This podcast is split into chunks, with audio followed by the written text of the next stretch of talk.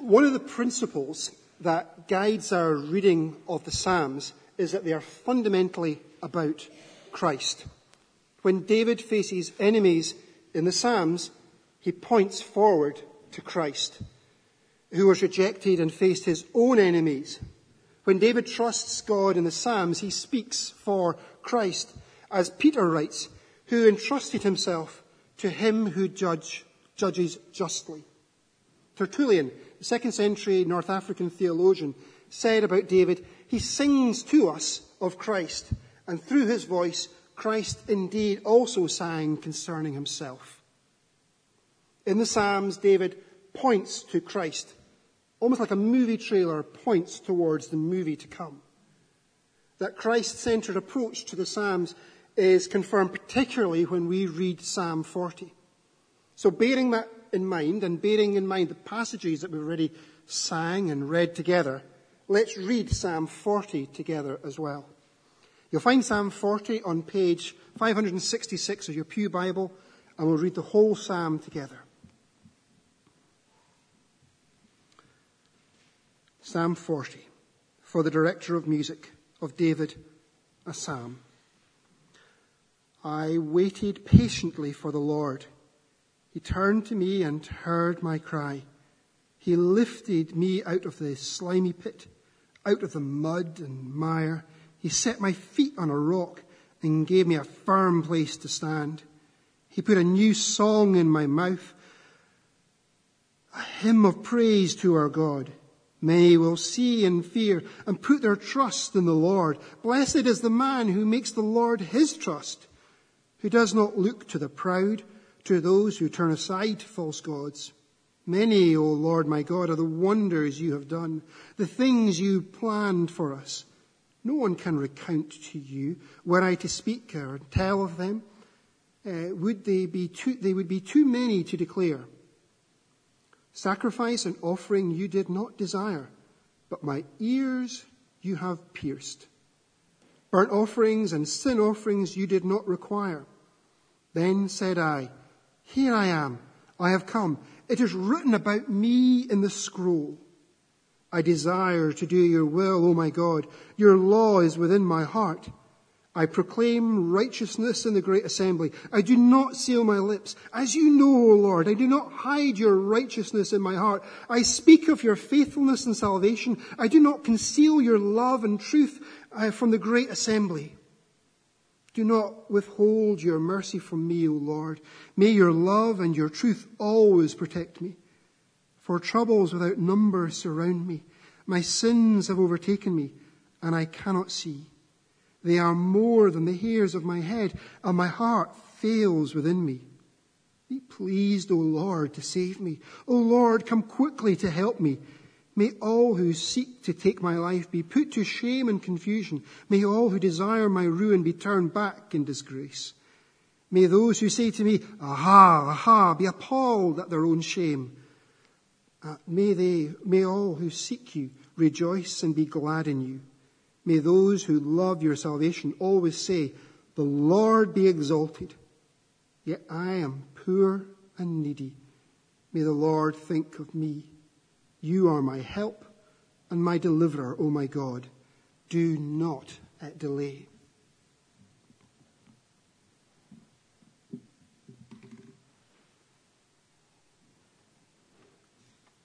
This is a psalm that fits David's own life so well.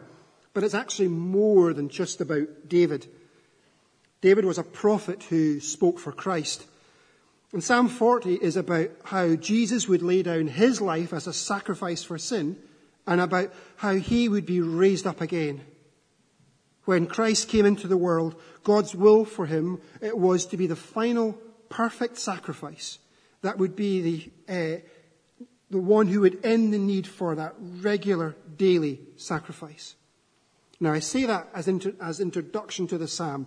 So let's look at the psalm in a little more uh, detail. Now, maybe over the last uh, year or so, you've had a time of unrivaled blessing. Metaphorically, you have not seen a single slimy pit at all. Nothing to fall into, nothing has gone wrong, it's all been cushy. If you haven't seen that, and that's been your life, sure as guns, a pit's coming along for you to fall into. We live in a fallen world. You will get kicked in the teeth. Something will drag you down. And it's important to reflect on how the Lord pulls us out of the pit when we do get dragged down. How should we respond to difficulty and tragedy and helplessness? The Lord is our helper. And this psalm recounts David's personal experience about how the Lord helped him. The Lord is our rescuer. And this is also a prophecy about Christ as well. There are lessons here for the Christian to focus on.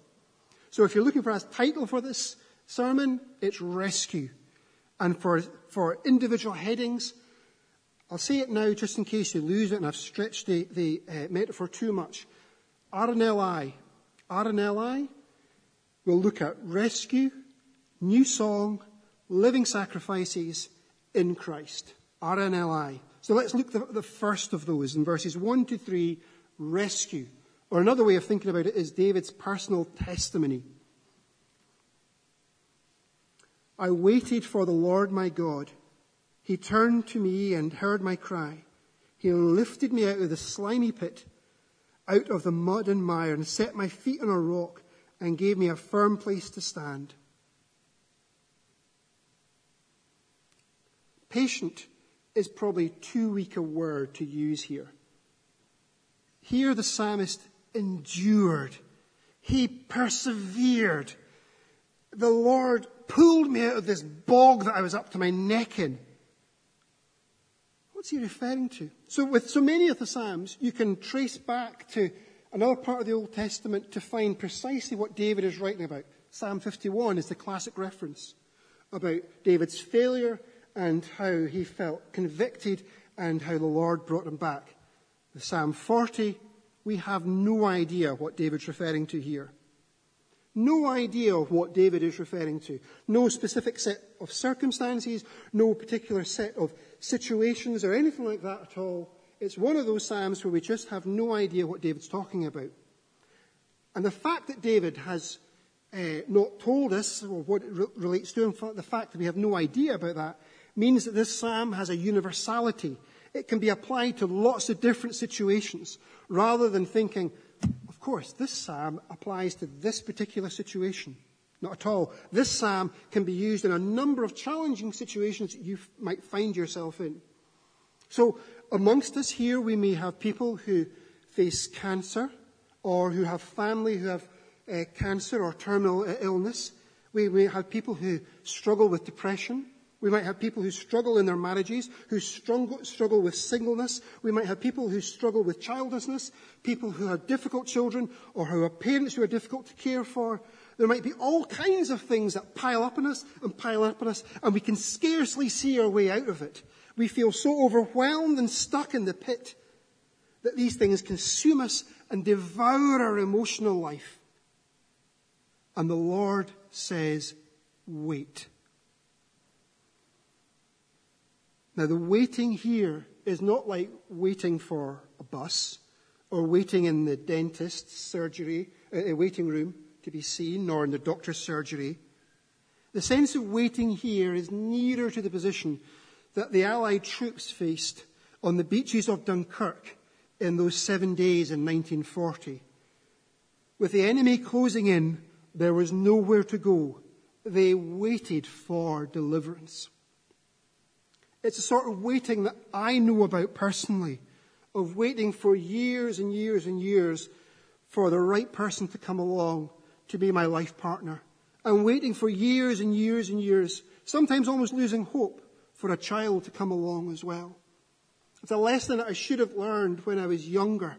When I was about nine, I lived just at the west end of Edinburgh, and I loved to go out and play. This will probably come as a bit of a revelation to my mother. She might not know this particular story. And I love to go and play, particularly down by the Dean uh, village. And not far along from the Dean village, there's a bit of a waterfall, quite a fair size of a waterfall for a nine year old. And along from the waterfall, there's a little bridge where there's a hotel uh, near there. And one of the things I quite fancied doing when I was nine was crossing the bridge Not like normal people do on top of the bridge, underneath the bridge. This was a genius plan, I thought, said the nine year old Neil MacLeod. And so I went to the other side of the bridge and stood on the riverbank ready to cross over.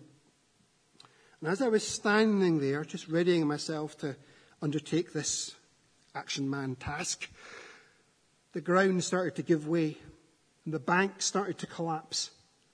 And I started to slip and slide. And I thought, I'll be fine. I'll just grab some roots and branches and I'll be fine. And the ground gave way completely beneath me and slowly started to sink up to the mud through my waist and up to my chest and almost up to my shoulders. And the Power of the Dean uh, River might not seem very much to us now, but for a nine year old up to your waist in it and up to your shoulders in it, it's a fairly powerful river. And the thought of the waterfall not far away, if I was to be swept away, felt like I was up to my neck in trouble. Holding on, holding on. I needed a rescuer. I needed a deliverer. I needed someone to come and help me. And I waited and I waited and I waited. And that sense of waiting is here in this verse as well. Literally understand from the start of this verse, the grammar reads, waited, I waited. And that sense of waiting gives this emphasis in Hebrew of how long it was that the, the uh, psalmist is waiting here. And whatever he's been through, whatever he's been involved in, he's been dragged out by God. And he's grateful. But it's remarkable that in verse 3, David doesn't focus upon how he got out of this and how his testimony is all about David and how he got out of this situation. His testimony is about God, about God has been his rescuer. He doesn't put himself at the center of his testimony. He puts the Lord at the center of his testimony. He gives praise to the Lord. And the Lord puts a new song in his mouth as a mark of the new round of blessing in David's life. Blessing often comes through waiting. Abraham was 75 years old before God called him and promised to bless him with children. Sarah and Abram waited a further 20 years before they were blessed with a son, Isaac. Joshua waited till he was 80 before being called to lead the children of Israel. And David, who was anointed as a young man, had to wait until he was 30 before he took his throne.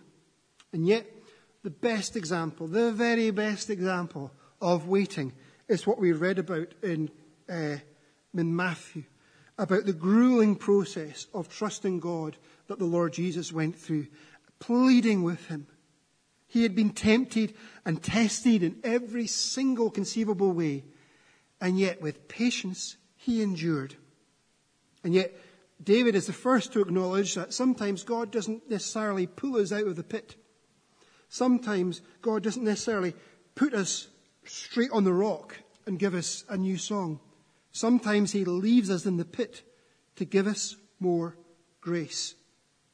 Paul understood that in 2 uh, Corinthians 12 and 8.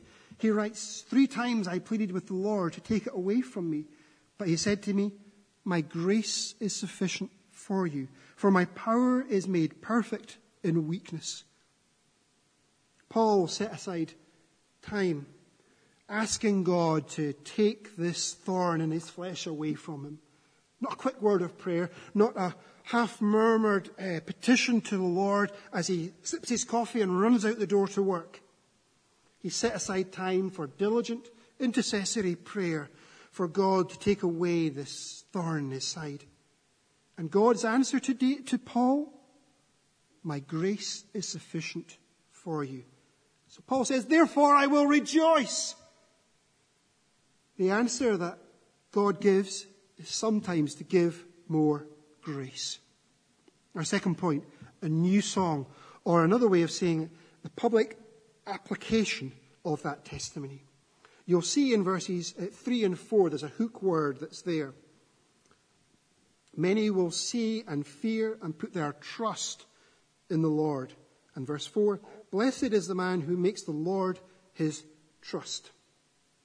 When you're up to your neck in slime and mud and quicksand, you have a sense of helplessness, of despair, of you cannot do this for yourself. You need grace to come into your life. You stop looking to your own resources to get you out of this situation and you start looking for another. And at that moment, you start to have new realizations of what God has done. The sad thing about being up to your shoulders in slime and mud is that it devours your horizons. You don't see the great landscapes anymore or anything else. Your perception of reality is shrunk to that very moment that you're in. And now that David has come out of it, he sees that wide scape that God has given him. David's David sees God's purposes for what uh, God has done here. Do you not see that in your own life as well? Things that you're going through, rich experiences that you've been through, can be put into perspective. Verse 5 Many, O Lord my God, are the wonders you have done, the things you have planned for us. No one can recount to you. Were I to speak of them or tell of them, there would be too many to declare. Look back on what God has done for you and through you and in you, and remember what Christians in other parts of the world are uh, going through. Christians in southern Sudan or in Burma, in Syria or Iran. Many oh, thoughts of the, oh God, are what you have given us. Not just abstract thoughts, but God has actually purposely considered you. He has reached out and rescued you, given you grace in the situation that you face, perhaps taken you out and given you a new song in that situation, and He has blessed you incredibly. And then when we put those gospel blessings into a wider framework, we have been made by God and made for God and being redeemed by God.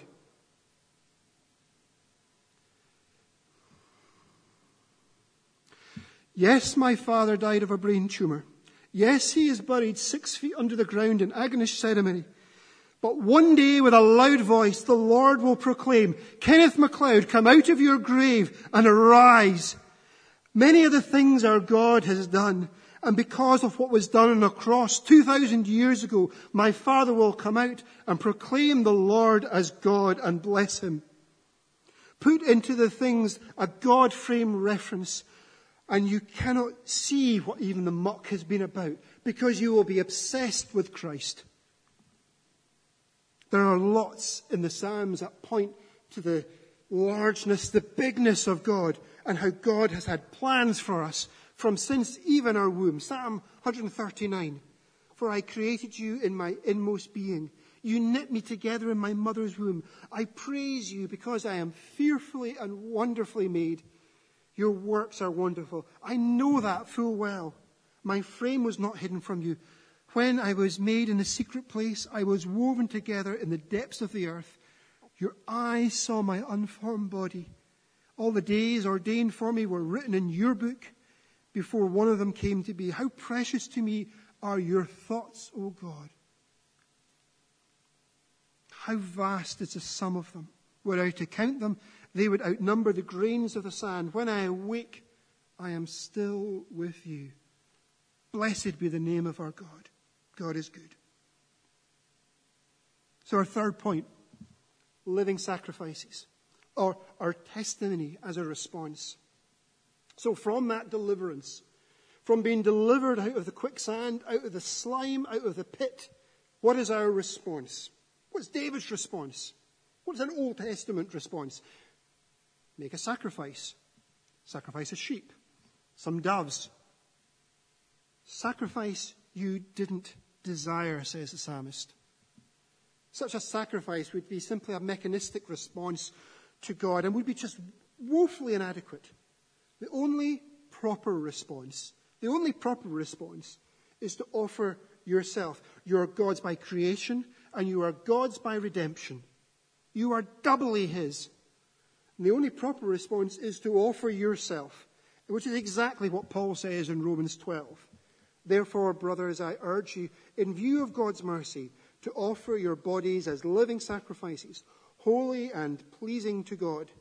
This is your true and proper worship. What are we to understand by what's referred to in verse 6 so? Sacrifice and offering you did not desire, but my ears you have pierced. Should we understand that as being a reference to the pierced ears ceremony of Exodus 21? We didn't read that together, but let me just tell you about the pierced ears ceremony.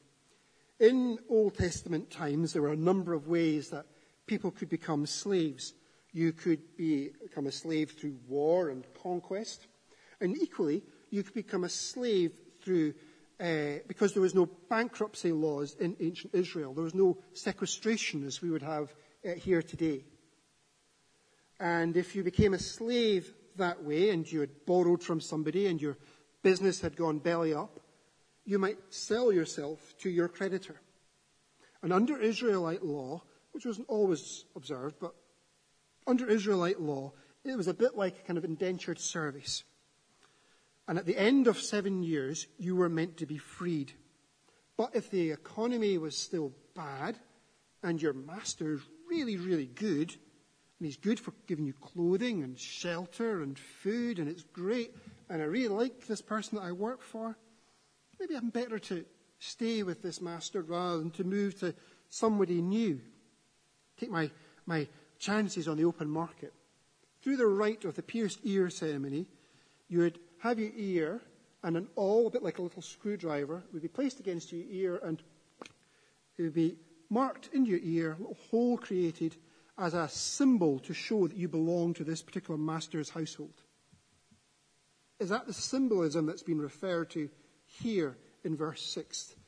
But my ears you have pierced.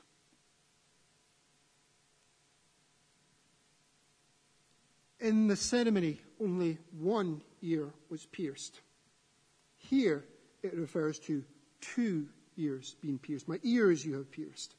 So, the suggestion is that it's not necessarily referring to the pierced ears ceremony. One commentator suggests instead that there should be a different analysis. The words here can also be referred to as dug or to dig out your ears.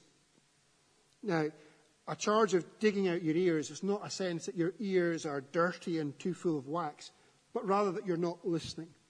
If I can give you a somewhat disgusting example from my own life.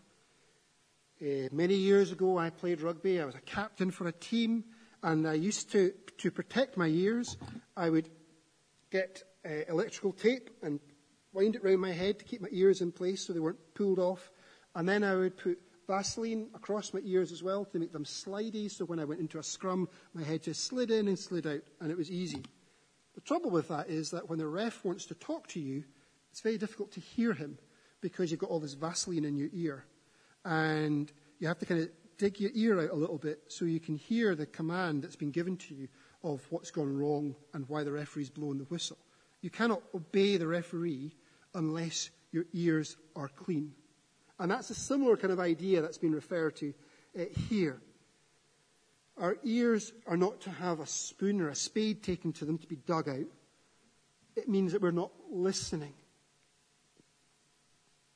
that you are not being obedient. And this same idea shows up in Isaiah chapter 50 as well. Let me read that uh, to you. Isaiah chapter 50 and verse 4. The sovereign Lord has given me a well instructed tongue to know the word that sustains the weary. He wakens me morning by morning, wakens my ear to listen to one being instructed. The sovereign Lord has opened my ears. He's dug them out. I have not been rebellious. I have not turned away. I offered my back to those who beat me, to my cheeks to those who pulled out my beard. I did not hide my face from mocking and spitting. The psalmist says that sacrifice and offering are not required. You've given me a listening heart, Lord, so that I will do your will. I will be obedient to you. Your word is in my heart. That verse is quoted again, and we read it together in the New Testament. Hebrews 10, chapter 5. Therefore, when Christ came into the world, he said, Sacrifice and offering you did not desire, but a body you have prepared for me. With burnt offerings and sin offerings you were not pleased. Then I said, Here am I. It is written about me in the scroll, I have come to do your will. So it's applied here in Hebrews to Christ being obedient and suffering unto death. Sacrifice and offering you did not desire, but a body you prepared for me. The keen observers among you will notice that the words have changed. No longer is uh, my ears you have pierced or my ears you have dug out, but a body you have prepared for me. Why has the translator done that? Why is it changed in that way? The writer quotes the Greek Old Testament. But why does he change the wording? My ears you have dug out for me is not going to make any sense to a Greek speaking audience. So he puts them into an idiom, into a way of speaking that can be understood to the reader and the hearer. My ears dug out in Hebrew means you listen. You listen, and so your whole life, your body, your being belongs to God. You are obedient. If David' uh, life foretells his greater son to come, and if David abandons his great father, then how much more does uh, uh, David's greater son abandoning himself to his heavenly father matter? Coming to offer his whole body rep- as a response to God's word, a response to God himself, which is finally seen in the incarnation and ultimately in the atonement in Christ dying and rising in our place. So David constitutes here a picture which foretells the coming of Christ. I haven't put it very well here, but let me put it in the way that America's greatest theologian, after our own Corrie, of course, Jonathan Edwards describes it. What sacrifice here means. Though many things have been done in the affair of redemption, though millions of sacrifices have been offered, yet nothing was done to purchase redemption before Christ's incarnation. No part of the purchase was made, no part of the price was offered until now. But as soon as Christ was incarnate, the purchase began. The whole of the time of Christ's humiliation, till the morning that he rose from the dead, was taken up in this purchase. Then the purchase was entirely and completely finished. As nothing was done before Christ's incarnation, so nothing was done after his resurrection to purchase redemption. There will be, nor will there be anything done anymore in all of eternity. This is a whole sacrifice of the whole man for God. And that is why we are required to be living sacrifices for God. Lastly, in that acrostic that I gave you, RNLI, in Christ, in Christ, or public proclamation. Now, there's different cultural expectations about how one would give one's testimony. And testimony is not just, of course, about how God has dealt with you, how you became a Christian, but how God is working in your life currently as well. Now, over the last number of days, I've had a really bad cold. Really bad cold. So bad, I went home from work on Friday. I rarely go home uh, feeling ill. Friday, I could not do anything. And in some cultural expressions, I might stand before the congregation of believers and say, I have been healed. I've been healed. Hallelujah. I've been healed of my cold and I stand here before you. It's a miracle, I tell you. Alternatively, coming from a Highland tradition, I might not want to highlight myself in quite the same way. And so perhaps if someone asked me how I am, I might simply respond, surviving. I might say, uh, if they're really pressing me, oh, not bad. Or if I'm really under the cosh and people are really inquisitive, I might even utter, fine, I'm fine. This is not what David's attitude here is, though. David's attitude here is not being withdrawn about what God has done for him. I do not seal my lips. David feels obligated to articulate what God has done for him. It shows people who are in their bogs currently how they can be lifted out. People who are struggling in miry clay that they can be lifted out by God's grace. Or if you have been uh, in a pit and you've been given more grace of how God blessed you with that and how you responded with more grace as well.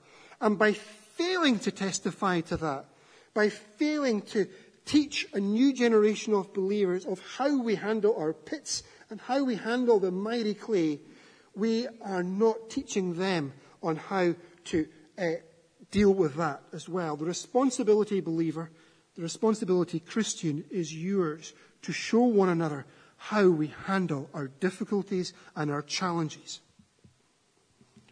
Our time is almost gone, and I want to tell you and give you an example of one person I met who gives this uh, example. This is a chap I met in, uh, in Turkey, and some of you might know this story. I don't think I've, I've mentioned this fellow for a number of years. And given that we're, um, this is available on a podcast, I'm going to, or on the web, I'm going to change some of the names. Let's call my friend Hassan, and we'll call his wife Mariam. Now, Hassan and Mariam were those unusual Iranian things. They were Christians. And being a Christian in Iran is quite a challenging thing. And uh, Mariam's story is of how, uh, in a remarkable way, she met the Lord Jesus even as a little girl. And that was further confirmed to her in uh, different ways. And through the mystery of providence, she came to, by arranged marriage to marry Hassan. They were both not Christians at that point. And in time, and through sustaining one another, they eventually came to faith in the Lord Jesus. Hassan qualified as a graduate uh, in a technical profession and uh, was a re- relatively high earner in Iran as well. And yet he couldn't keep his need to tell people about Jesus quiet. He had to tell people about Jesus. And in the factory where he worked, he was very forthright about telling about Jesus, testifying to Jesus. And one day, to Mariam's surprise, Hassan didn't come home. And the one day turned into two days, and the two days into three. And of course, by that time, Mariam is getting quite concerned. And she goes to the hospitals, and there's no sign of Hassan in any of the hospitals. And then she starts visiting the prisons. Now, in, in Tehran, there are eight prisons. Some of these prisons can hold up to 20,000 people. Mariam went round every single prison several times looking for Hassan. Eventually, after a long number of months, she found him. And that's when the negotiation started to try and have him freed. And eventually, with a bribe that was equal to the value of their house that they had to sell, she was able to bribe the prison in order to get Hassan out. And with that, and with all that they had that they were able to put into carrier bags, they made their way to the border with Turkey. When I met Hassan, he told me about what had happened to him in prison. He doesn't tell that story very often. But when in prison, he had been tied up not as we might expect like that, but hog-tied. So your hands are behind your back, your feet are tied up, and you hang suspended with your belly to the ground. He was then beaten and beaten and beaten over a long number of days.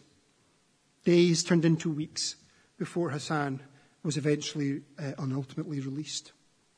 When he moved to Turkey, this highly qualified technician graduate quality technician, having been highly paid in Iran and valued for his technical skill, because he was a Christian, wasn't valued, and he ended up being a janitor, despised and looked down on as somebody who tidied up other people's rubbish and mess. And yet, when you speak to Hassan, when you speak to him the first time that you see him, in fact, almost every time that you speak to him, the first words that he says to you are, Isa Rabdur, Jesus is Lord. He greets you, Jesus is Lord.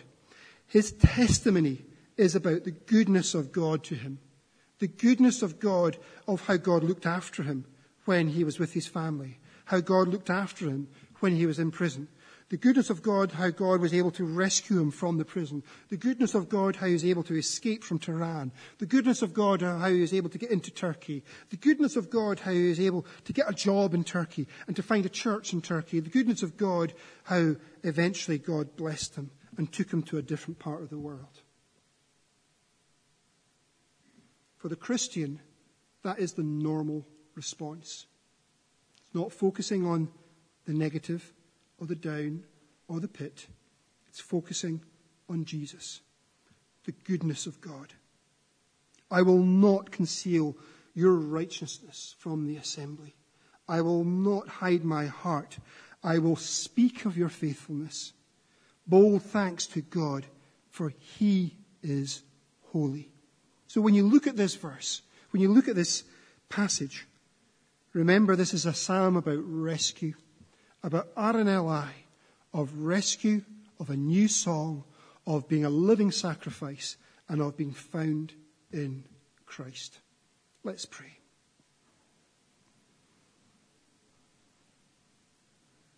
Our gracious Lord, we bless you that you are God and that you are in control. We bless you, Lord, for where you place us and the experiences that you give us and the testimony that you uh, provide for us and the promise that you give to us that you will never leave us nor forsake us. The promise, Lord, that you are with us and that your grace is sufficient for us and that if it is your will that you will lift us out of the pit. But that the pit is an experience, Lord, that we can testify and help others with as well. That we can be signposts that point to Jesus. That Jesus is Lord regardless of the situation, regardless of the trauma, regardless of the hardship, that in any situation we look to the beginner and completer of our faith, Jesus Christ. And we bless you, Lord, for that. Amen.